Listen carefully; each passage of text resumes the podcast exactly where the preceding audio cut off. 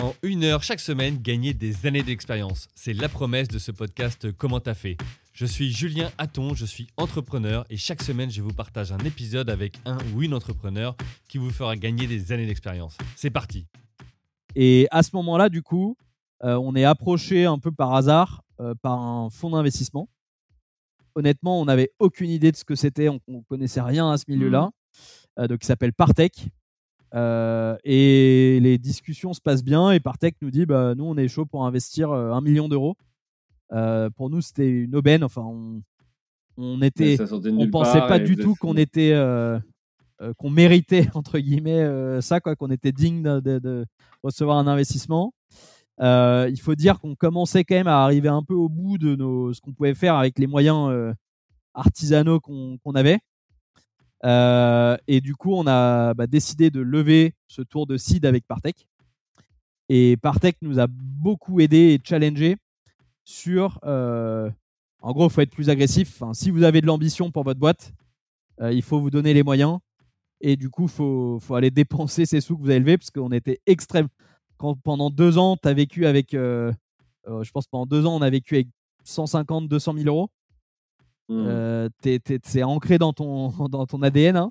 Et donc, eux nous ont vraiment bah, euh, poussé à dépenser plus, à aller embaucher des, des, vrais commerciaux expérimentés, etc.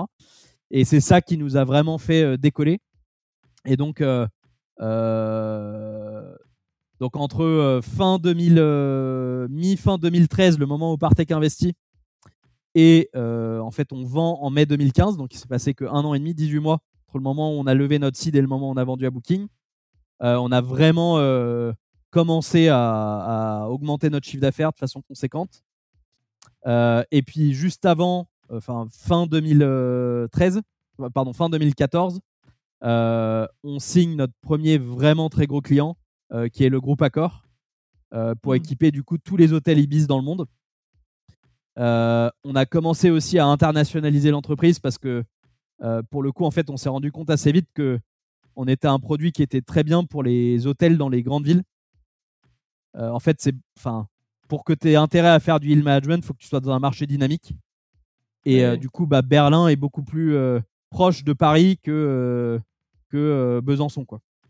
Hmm.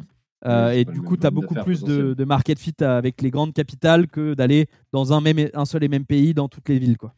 Hmm. Et donc, on a. Et puis, les gens maintenant qui bookent à, à Paris ou à Berlin, ils utilisent tous Booking. Donc en termes de localisation, c'était pas si lourd que ça. Euh, et donc euh, on a été euh, très très vite à l'international avec des gens dans des bureaux en Italie, en Espagne, en Allemagne. et au moment où on a revendu à Booking, on venait d'ouvrir aux États-Unis et, à Singapour. Et, du coup, à ce moment, c'est là que vraiment ça commence à décoller qu'on doit faire notre série A, du coup, parce qu'on a dépensé tous les sous euh, du seed. Euh, on trouve des investisseurs qui acceptent de, l'idée de notre série A. On signe la, lettre d'intention, on fait toute la due diligence. Et allez, une semaine avant le closing de la série A, euh, il y a du coup Booking qui nous approche pour nous racheter. et du coup, on a annulé la, la série A euh, alors, c'est pas aussi rapide que ça, mais on annule la série A et on finit par vendre la boîte du coup à Booking.